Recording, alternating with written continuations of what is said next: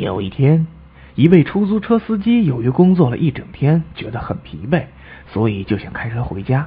当时是晚上十二点，刚好他要开到市第二殡仪馆，心里觉得毛毛的，想到，哎呀，觉得怪怪的，不行，赶快离开这里，赶快得回家。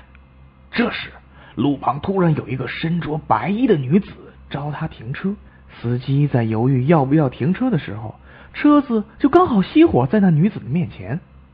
司机觉得好奇怪，怎么会这样呢？那位女子无声无息的悄悄的上了车。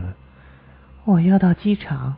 司机听到觉得更发毛了，颤抖的回答：“啊啊，机机机机机场是吧？好好好好好。”于是发动了汽车。车子开呀开呀，司机用后镜看了那女子几眼，觉得那女子面无血色，脸色苍白，觉得自己好像宰到了。为了不让自己胡思乱想，司机拿出一个苹果来啃，用来消除内心的不安。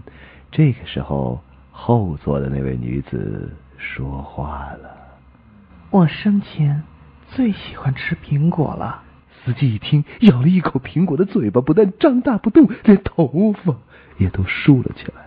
可是我生完小孩之后就不吃了。